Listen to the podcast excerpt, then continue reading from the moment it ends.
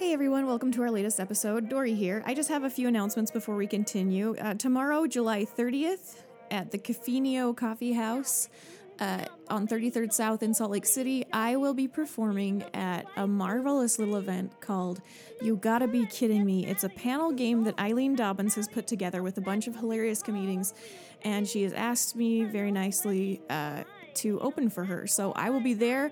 There is a link to the Facebook event on the podcast pa- Facebook page as well as my Facebook page. So find that on Facebook and I will also be tweeting about it. Also, next week we're going to be uh, recording an episode about learning from failure in relationships and dating. So if you have any good stories about failure, if you have any questions about learning from failure, send us those. Send us all of the things that you learned from failure and rejection. And if we like it, we'll put it on the podcast. And if we like it a little bit less than that, we may talk about it on social media. So please send us all of your ideas. Um, so send us everything good that you've got. If you have any great ideas uh, for, for future episodes, future guests, please submit those to us. We are open to just about anything. And if we don't get to it quickly, we will get to it slowly. So thank you and enjoy the show. But look here's a nice farm where it's lonesome and dark. Come on, let's sit down, me and you. Who me? I guess not, sir. I really must go, sir. It's no Hello and welcome to the Judgment Day Refreshment Committee. I am your sexy, sexy host, Dory Peacock.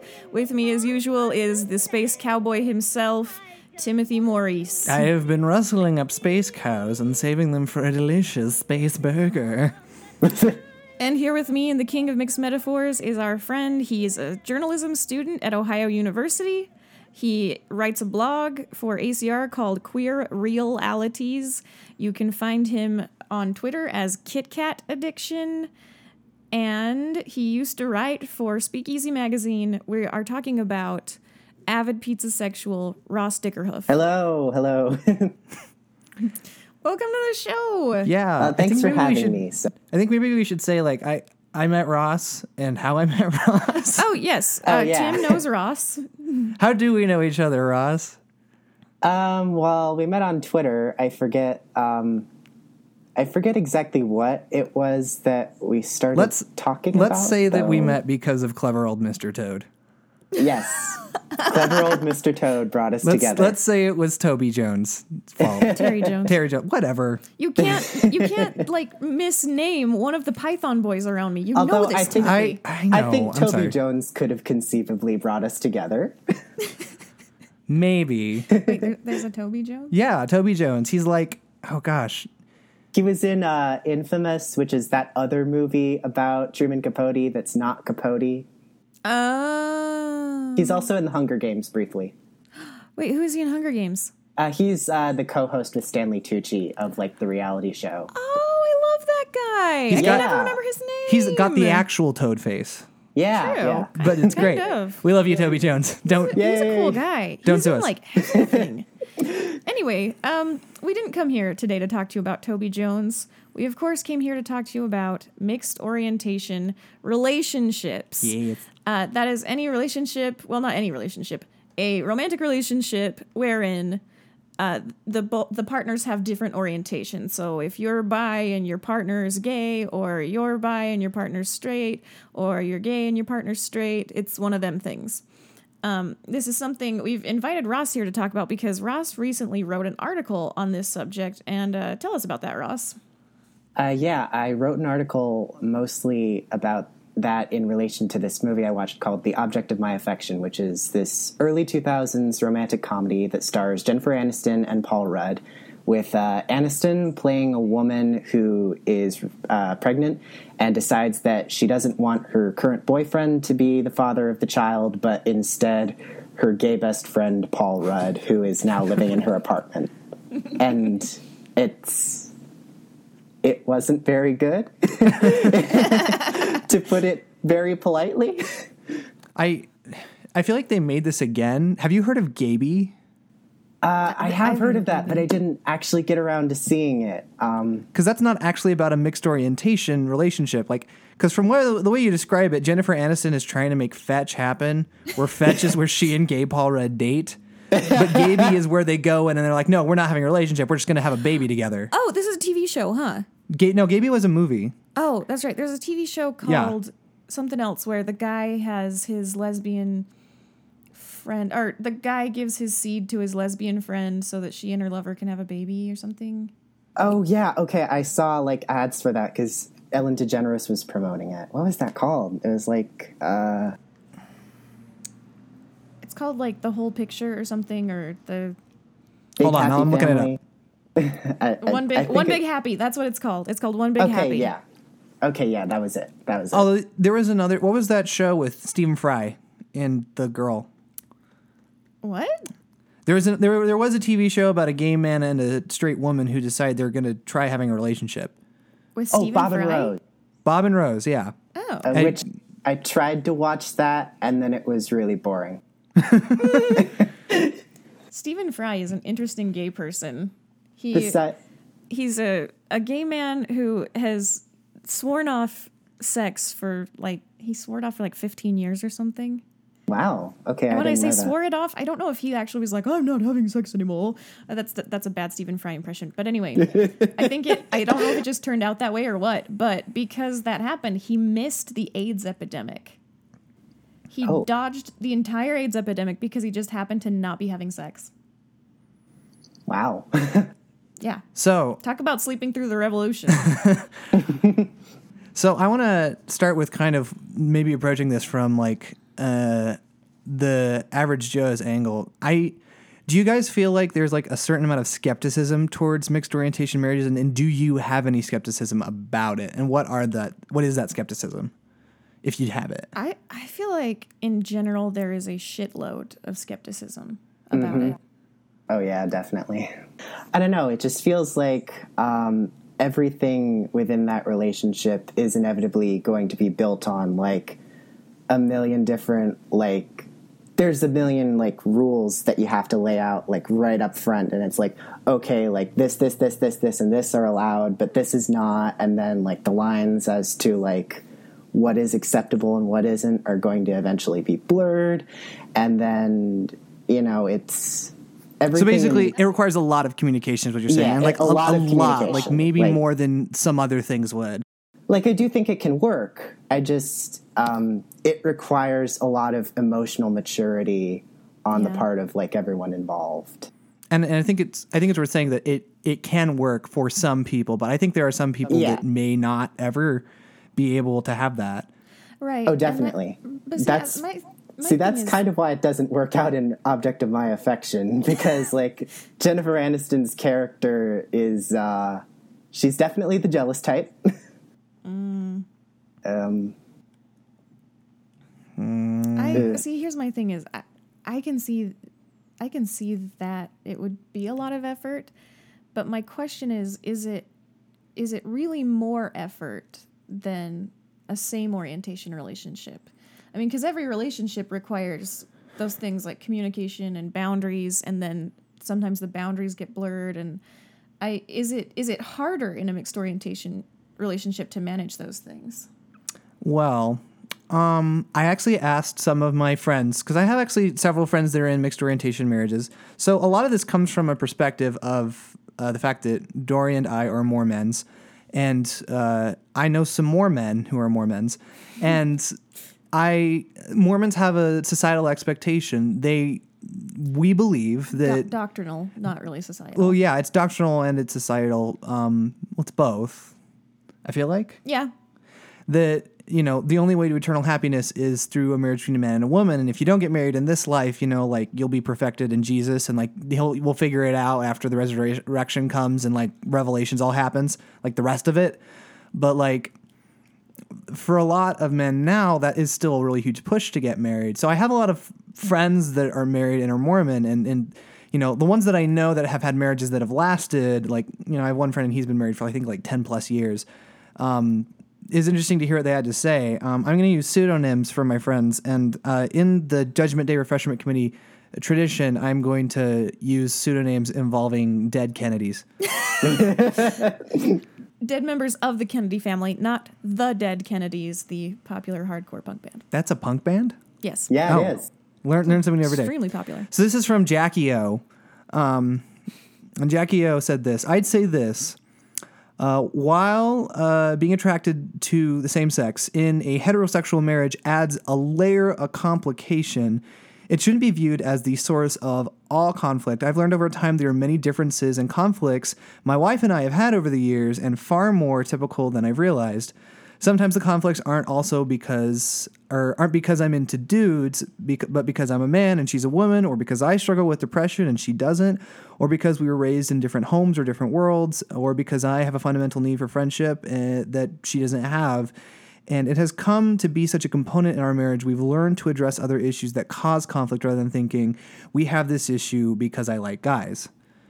And so I think that's interesting. Like from from Jackie O's perspective, he uh, he said that his relationship is one where I, it- it's interesting to think of that. Like you know, it there are other things. It's it, it's interesting the way he sort of compared it to those other things that happen, and and the way they kind of affect things. So I think that's something that happens in any marriage is that it's easy for it, it would be easy for you to trace every conflict back to the one thing that seems the hardest. Like I remember watching a documentary about descendants of the the high-ranking Nazis. And one of them was a woman who I think she was a descendant of Hermann Goring. I don't know. Anyway, she was married to an Israeli Jewish guy and she's she said this cryptic thing like oh you know i neither of us thought it would be a big deal because we thought oh we're both open-minded and she's like but when we fight you'd be surprised how much of it comes up and so i think that i think in any marriage it's it's an easy thing to be like you know, you start fighting because you haven't had sex in a week and it turns into, well, your grandfather was a Nazi, you know. and so I think Oh. that's that seems, sounds like an important skill for anyone, and it What- sounds like it's doubly important in a mixed orientation relationship. first, I want to ask Ross what what he thought. Of, well, I don't know his thoughts on it, but then this is making me think of something. So we'll get back to it in just a second. Okay. Oh, um, my thoughts? Yeah. Yeah. Oh, okay. Um, well, this is going to be like super messy and like not prepared at all. I hope that's okay. we'll Um, edit it so that it sounds prepared. Yeah. Yay. Um, well, yeah, like I, I do think you know, like you said, Dory, I do think you know that would be like the the mixed orientation thing would be like an easy thing to like trace all your conflicts on conflicts back to, but I do think, uh, I think most relationships have something like that. Maybe I don't know. Um, it just seems like, oof. I I feel like if there's there's insecure relationships will always root back to something. Yeah. If that makes definitely. Okay, yeah, like that. Um, Blame's never a great idea. Yeah. I I wanted to can I read the next friend that I talked to? oh yeah, go ahead. What here you pick a Kennedy. I don't I don't know them as well as you do. Um, is it a man or woman? It's a man. Uh, we'll call him Ted. We'll call him Ted. So this is from Ted Kennedy. Um, and Ted Kennedy said that uh, in his experience, the most important thing was openness, and that was critical to work right. Um, uh, and that the important baseline was for, in that he's noticed is to be open at all. He's noticed a lot of mixed orientation marriages in, in Mormonism fail because this person didn't tell their spouse uh, that they were attracted to men or the same sex until after they were married um, or until they had already made a mis- large mistakes. And so the important thing is to be open and honest to start. And it's funny because that's Large, large sexual mistakes. the, he didn't go into that, but I'm Oh. I'm gonna assume yeah, because that happens a lot. It's like I'm living a lie. Time to go on Craigslist. Uh, Which yeah is not is not the right way to do this, but no, it's it's not a healthy way that's to that's a huge things. problem you have is you have a lot of men and women who I think end up in relationships because of pressures they feel and they're so averse to you know looking at a same-sex relationship they choose not to educate themselves on how to do it right like how to have sex, safe sex or how to safely Yeah. approach people or you know how to be emotionally you know safe in that and it's like because they're already in their eyes you know basically sinning and they don't have the wherewithal to i think pull that back and be like okay how do i sin effectively My, my dad used to say, if you're not going to be good, be smart. Anyway, I don't know, Ross. What do you think? Um, yeah, I do think. I, I'm I'm really sorry. I I didn't. It's okay. Uh, let me ask you a question. Yeah. Do you? So when did you come out, Ross? And and uh, did you ever feign? And this, no matter how young you were, did you ever feign interest in a lady person uh, before you came out? And have you known someone who hung who came out kind of later, like in college, that tried the high school girlfriend thing at all? Um, okay, I came out my first year of college, and Okay. um, before that, I had never dated like at all. So, because I was, because I was kind of afraid of you know having to, because part of it was because like the the community I grew up in was kind of uh, religious conservative. Uh, and I, I sort of knew that. I didn't know, like, to the extent how many people uh, had those beliefs, but um, I didn't really want to deal with it. And if I was, and I didn't want to, like, hurt anyone's feelings, uh, you know, getting mixed up in that. Right. So, um, so that kind of impacted my decision to come out uh, later in my first year of college. Um, I did kind of feign interest um, in women a little bit, but like not to the extent where it could be like conceivably construed as us, you know, actually dating. It was. Was it just kind of for passing kind It, of it was just kind of for passing. okay. You grew a not a beard, but a goatee, maybe. Perhaps a mustache. I'm stealing that. You can steal that. That's fine. Um, Dory, Uh, one of my friends had this question. Uh, she asked me, "Isn't the risk too big with a mixed orientation relationship?" And I, I asked her what risk, and I, it was a little vague, but I think the risk she's talking about is just the risk that it won't work out. And she told me she knows a lot of people who tried mixed orientation relationships and it didn't work. Um, and so she said, "Isn't the risk just too high?" And I think she she told me that she doesn't want an answer like, "Well, marriage is always risky."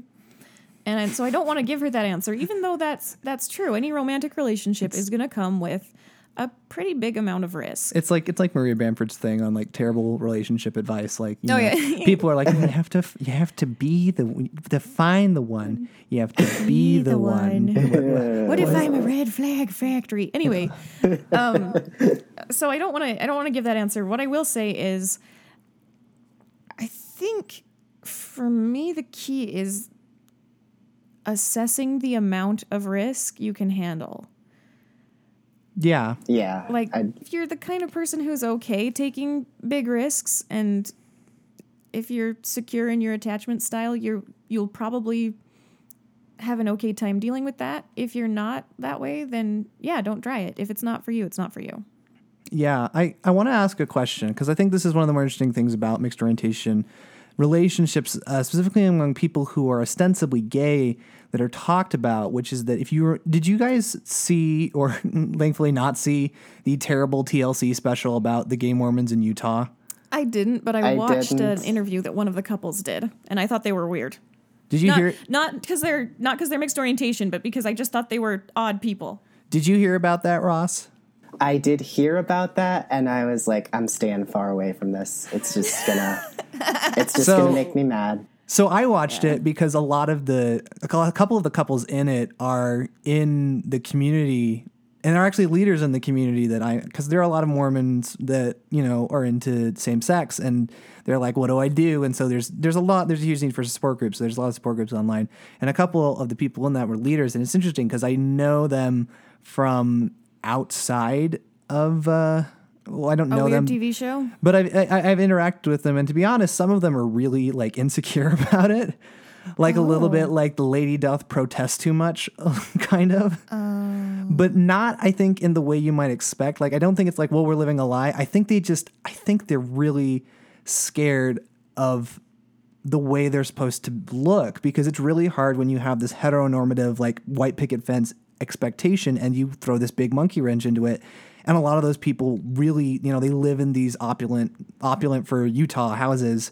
And you know they they they bristle really easily. Also because they get dragged through the mud a lot. Like one one of the guys who was in that show had to go to you know east coast to testify in a lawsuit about a group like a jewish like uh not conversion therapy but conversion therapy. Like it was it was not really conversion therapy but it essentially was like effectively conversion therapy camp and he's done similar stuff and it's like i feel like they get really defensive about it Which I can understand because they're not only they're not only throwing a wrench in the heteronormative world, they're throwing a wrench in the homonormative world too. which is true. There are a lot of gay guys that are like, no, it's not the way. And I think part of that. So I talked about this. It, it happened, and it's interesting because I almost wrote an article on it. But before I did, I talked to Rose Ross. You know Rose.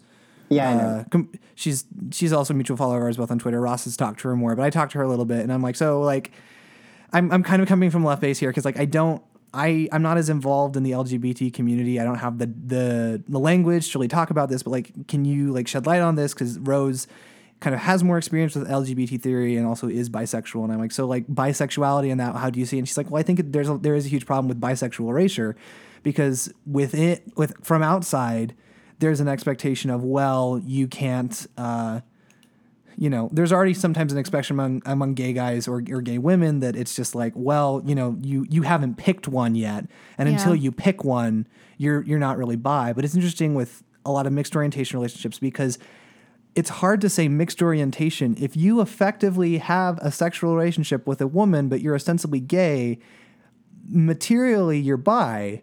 And I think there's something to that that needs to kind of be pointed out. I don't know. What do, what do y'all think? What do, what do y'all think on that?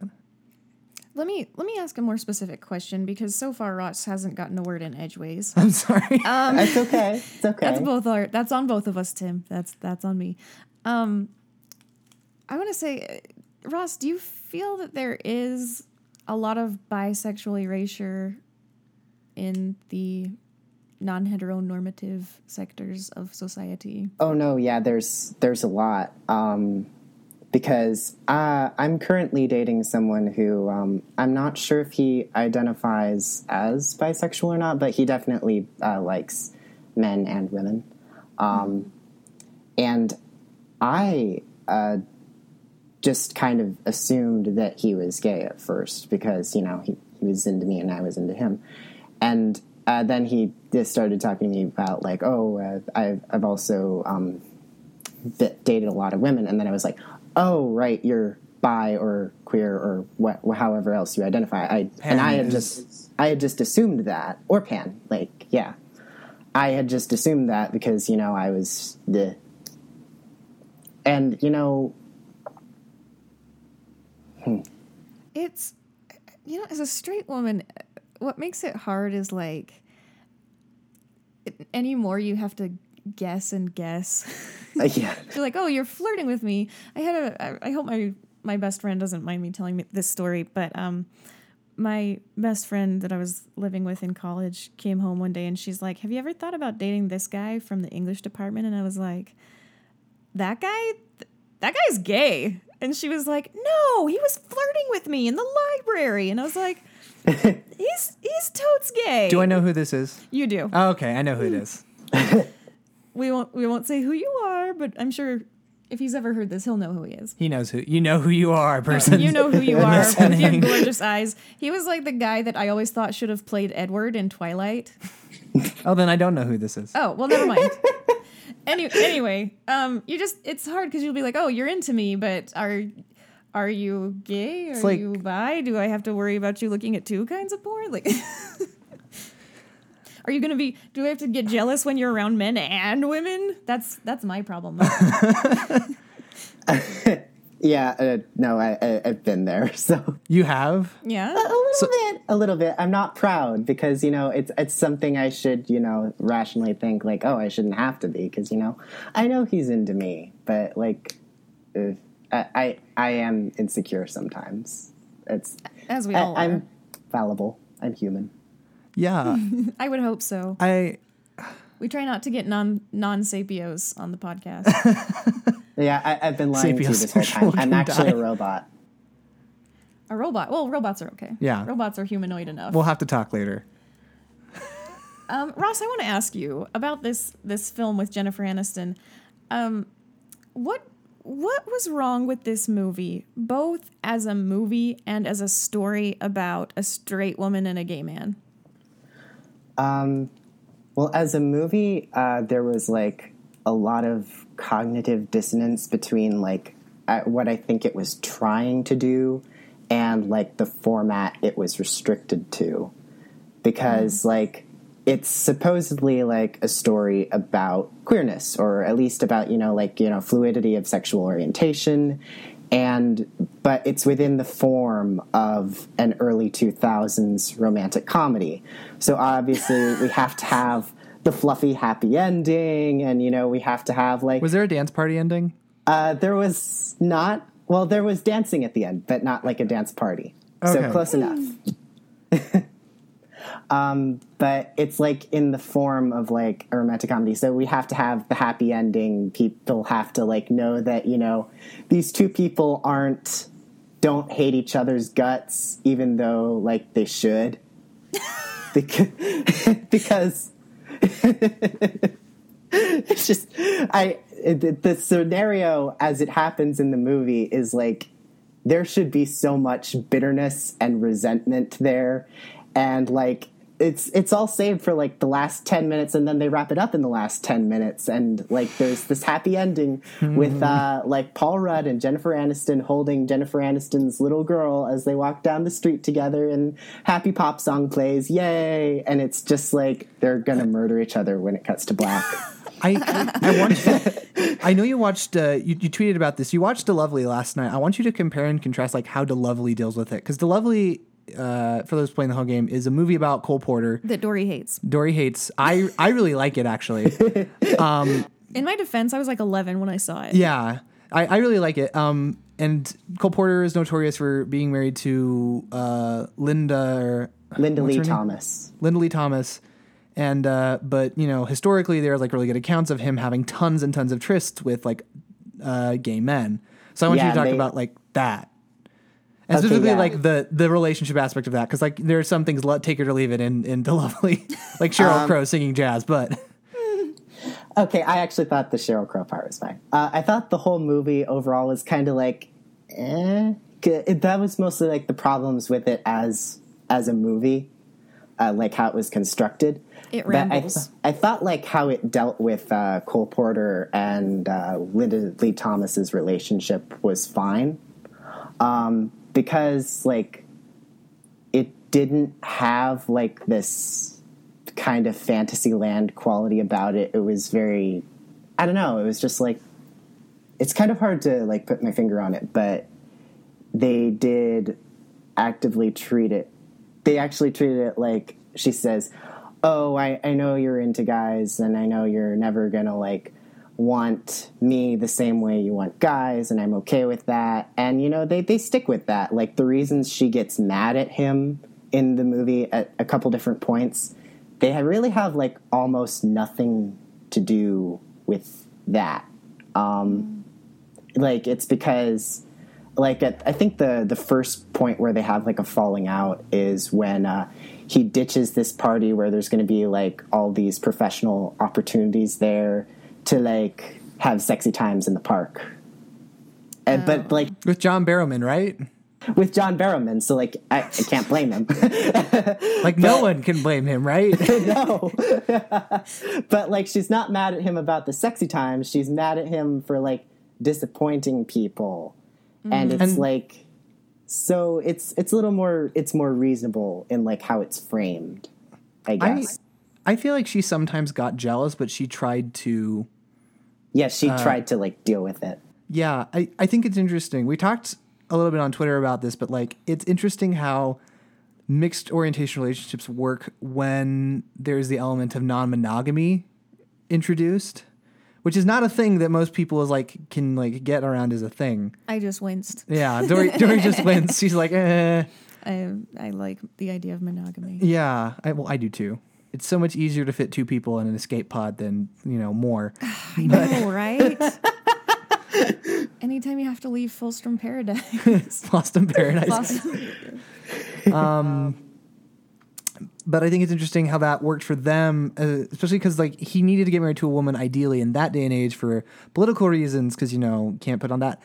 And but but the non-monogamy thing worked really well in that regard in terms of their relationship. Some of the time, some of the time, I feel like it really dug into her. Like she had a miscarriage and he wasn't there for her because he was out doing his own thing. I feel like that's one of those times where it didn't. And there are certain points where she leaves him because she's like, I I can't, you know, Yeah. I Yeah. need something, and she felt like she wasn't getting it. I still feel like it's interesting that the movie insists that like they had a love and it was a special, unique kind of love to them, but he really did love her. And there's two or three songs just dedicated to like, you know, gay, gay Kevin Kline and uh, what's her name playing Linda Lee Thomas. So I don't remember her name. Yeah, although there were there were a couple like choice lines of dialogue um, in the bits where like older Cole Porter is like uh, commentating on the action while like Jonathan Pryce Angel is like talking to Oh, yeah, him and he's like the movie of his life in oh heaven, yeah. and he says something like to the tune of like I wanted to believe like it was like true love or something like that. I wanted to believe that you know I loved her the same way she loved me and da da da da da.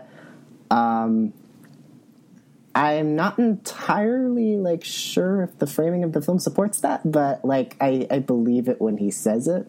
It's Mm-hmm. it, I don't know. It's it, it's interesting because she would do things like in his age, like she knows she's about to die. She's like, "Hey, check out this younger man over here." she like set him up with yeah. She sets him want up with alone. some guy, and like, and fortunately, it works so he, out. she could he could take care of him. Yeah.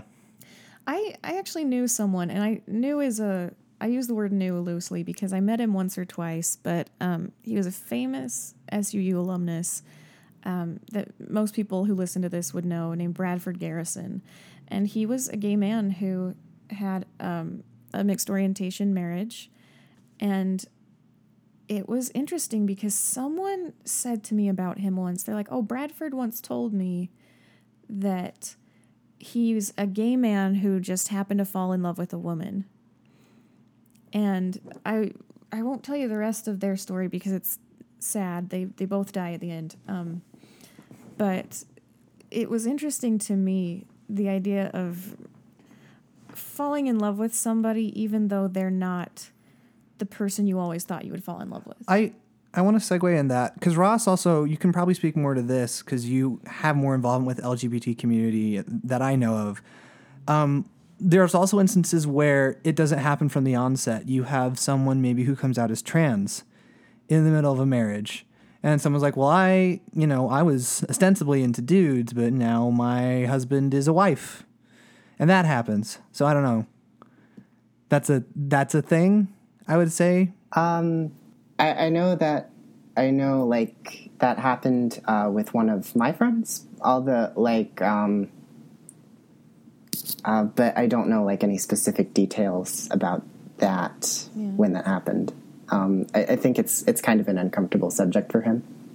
So uh, all I know is that uh, they aren't together now anymore. Okay. yeah. Um, I remember seeing something about that on uh. on Dateline or something as a kid. And I remember it was the the husband transitioned to female and the wife stayed with him.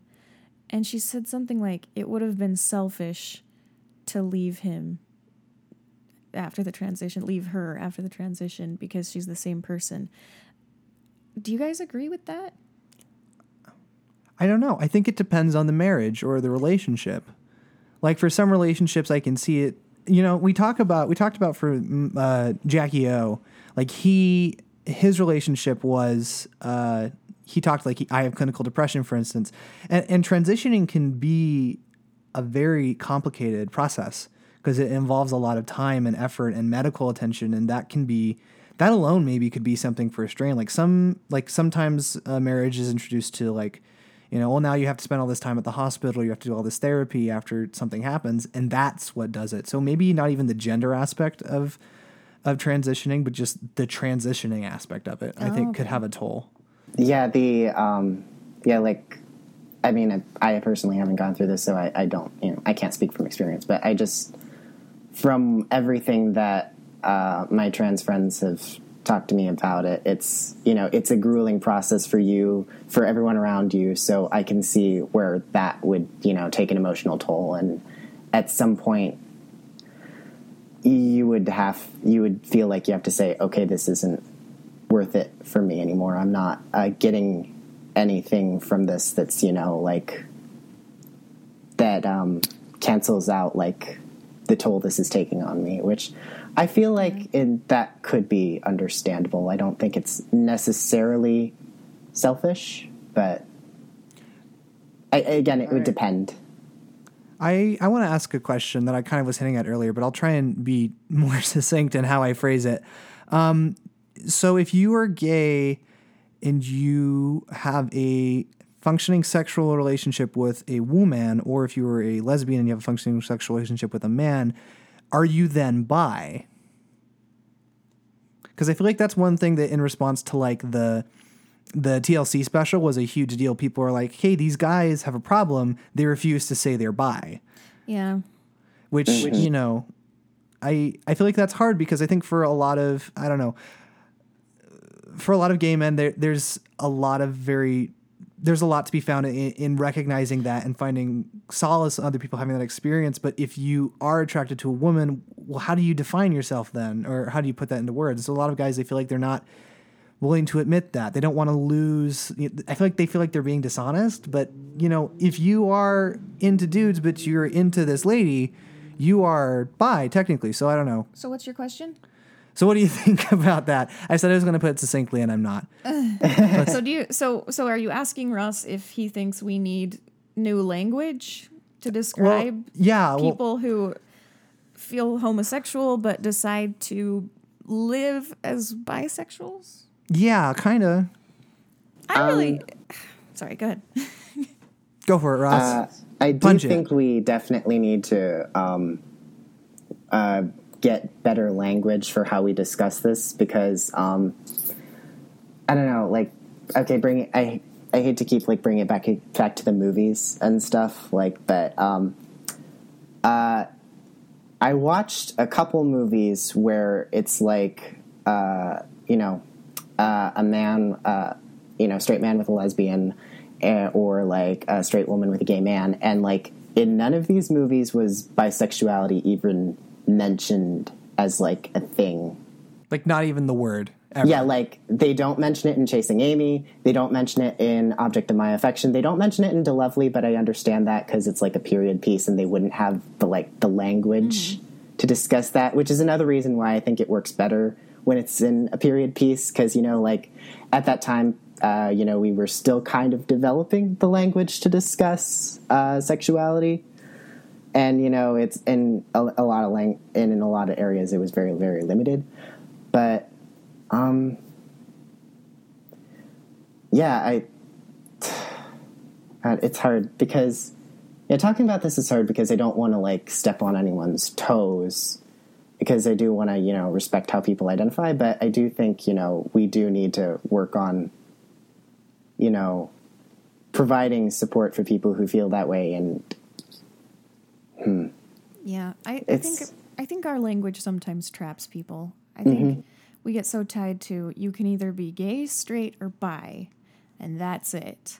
So Yeah. if you're gay but you find it's advantageous to you and a woman to get married so that you can do certain things, then that blows people's mind grapes because there's not a word for that. Yeah, well, and I'll, I'll speak from my own experience. Like, there's there's been a, a couple times where I've been so I, I I don't really identify as gay. I identify as queer because I mainly am like that dude is sexy. But you know, there's been a couple times where I was with women and and we had a really emotional connection, and you know, I didn't end up really dating anyone for the most part uh, before, but we almost when, when there almost was kind of a relationship before other things kind of blew it blew it apart. There was a moment where it's like, okay, well, I'm I maybe am like demisexual, which is like a dirty word sometimes because. I know you don't like that, Ross, because like sometimes those people can be really smug on no, the internet okay. and I'm be like, not to "Hmm, make a "I'm face, demisexual." but- Yes, I I don't feel the dirty, sexy bits. Shame on the rest of you. but like maybe so like i'm wondering for me like maybe it's i'm i have demisexual attraction to women when i'm with someone i trust really no matter what the gender i feel like i can have a, a, a sexual attraction to them and a really deep emotional connection with them so it, it's kind of hard because it's like well how do i say like uh homosexual but like semi homoromantic te- uh, but semi biromantic tendencies with like demisexual uh also tendencies as well but those are like uh bi demisexual t- it's it's the language is hard because it's there's so many there's so many freaking uh prefixes to words damn you latin Yeah. Ross, why do you hate the word demisexual? Um, well, well, Tim kind of mentioned it. Um, I don't know. I I mostly see it being used by really really smug people on the internet to say like, oh well, I don't. Uh, I only feel attraction to people when like I really really like and trust them, so I never make mistakes in my relationships. And it's Oh, like, yeah. oh no. yeah let me let my my demisexual friend will tell you that is not the case yeah. Because I, I have a demisexual friend and he had a relationship and it did not end well. It ended really, really badly. Yeah, I mean, like, I, I mean, I like, I, I want to not make a face when people use that word, but it's like that's my immediate association. So I end up just making that. Ross's face is great. Radio listeners, Ross is wincing disgustedly. Yeah. I think it's just part of people trying to give things labels, which is occasionally helpful and often not helpful because things like, oh, I feel more attracted to someone who's nice to me is like, well, the duh. That's kind of how sex works. Like, duh, you want to have sex with somebody who treats you like a human. It's like the sapien- because that will because evolutionarily that will be a safe person to raise your children. It's like this- Like we all Sorry. have that. Sorry. and that's and that's what I think. That's what I think gets erased in in the gay straight by labeling of things is that there's tons of dimensions to attraction and love, and there's tons of things that inform your sexuality that That's true. that get erased by the idea that gender is what determines so much of it. And I think I- I always hear demisexual and sapiosexual as ways of explaining bisexuality, but nobody has invented other words. Well, maybe they have. If you have, email us. We'd like to hear them. Invented other words to describe homosexuality or to describe their heterosexuality. I mean, I guess we have lumbersexuals, but Yeah. what is that? I think we covered this in episode one we did, we did. a little bit. Um, Yeah, that I feel like we're almost out of time. Do we want to do something fun to wrap up? Like maybe a special mixed orientation edition of Mary Boffkill?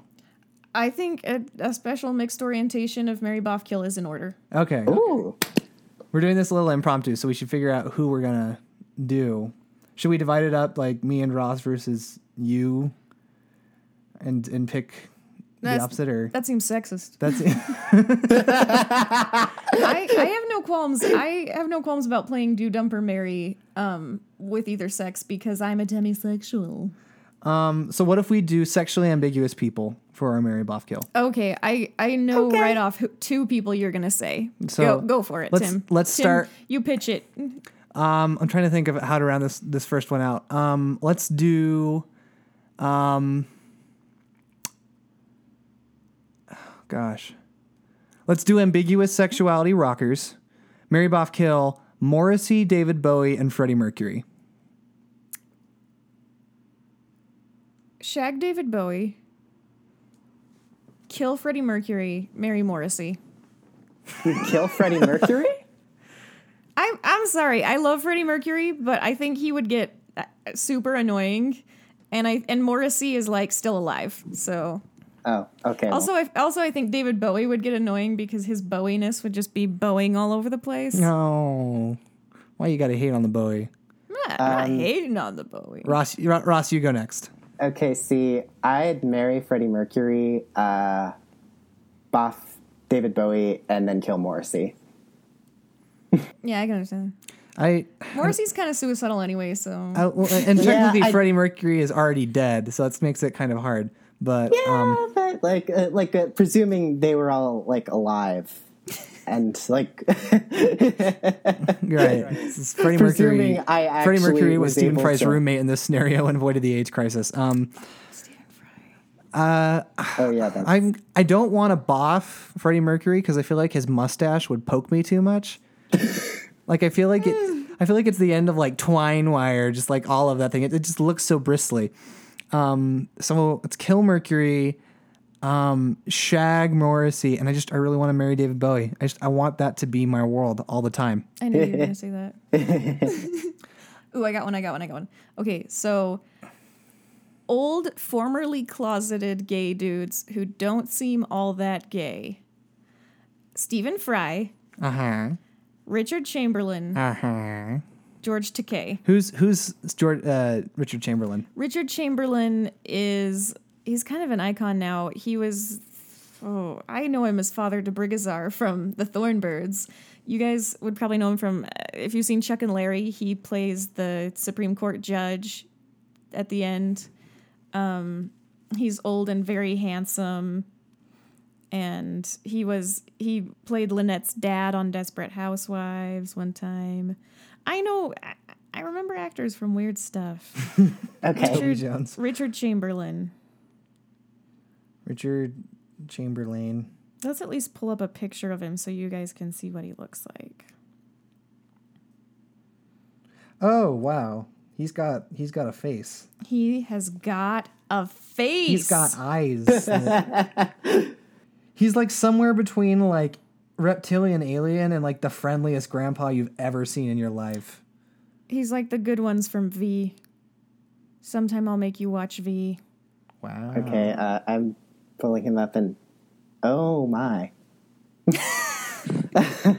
So so as as Takei would say. so you're gonna marry Takei. That's what you're saying, Russ. uh, yeah, actually, um, uh, yeah, I would marry Takei, uh, Bob Stephen Fry, and then I, I don't know Richard Chamberlain. I have no like real attachment to him, and his face is kind of freaking me out. So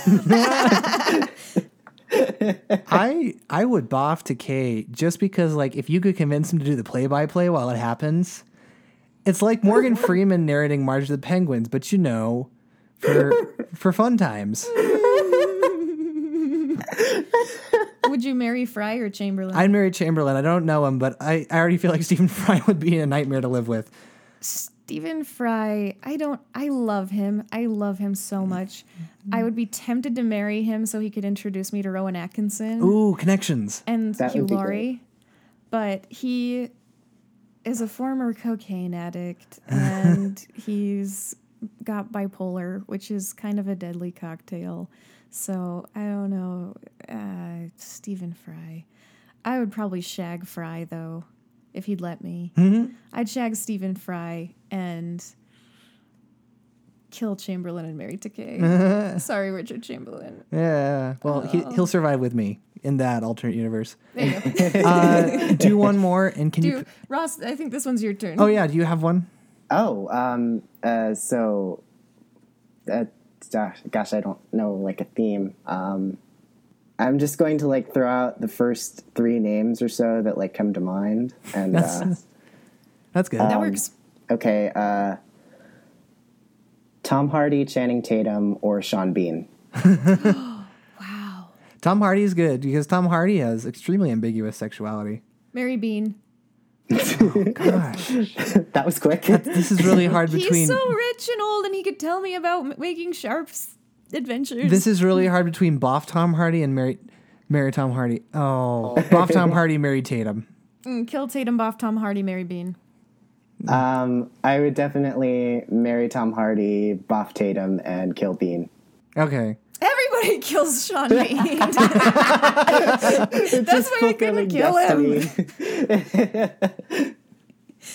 Oh man. Well, thank you for joining us, Ross. It's been a pleasure to Oh, have you. It's been Yeah. a pleasure. and um, good luck to you with your journalistic aspirations and Thank your you. watching of terrible early 2000s rom coms. Uh, I have so many more. anyway, uh, thanks for joining us, Ross. Uh, we usually like to have our host say a final word to leave us with. What Like- would your word Like be? a funny or fun sign off of some kind. Um, make sure the pizza has cooled before you like try to do sexy stuff with it. That's sage my advice. advice. That's quite sage. As pizza sexual. All right, and thank you, listeners, for joining us today. If you have any more questions or comments about mixed orientation relationships, please email us at inquisitions at jdrefreshmentcommittee.com, or you can tweet them at me at Dory E. Peacock or Tim at Cyber Mormon, or at the podcast at jdrefcomlove on Twitter. Um, find us on social media. Send us your questions, your ideas, your advice. If you know someone that you think would make a great guest, let us know. We love you all, and here's our sign offs. Sean Bean always dies. Thanks, everybody, and remember, we are not here to judge you, but we will bring the potato salad to your trial. Just to be someone that I love or I like very well. But when you mention flat up in Harlem, it's time for your girlie to yell, Good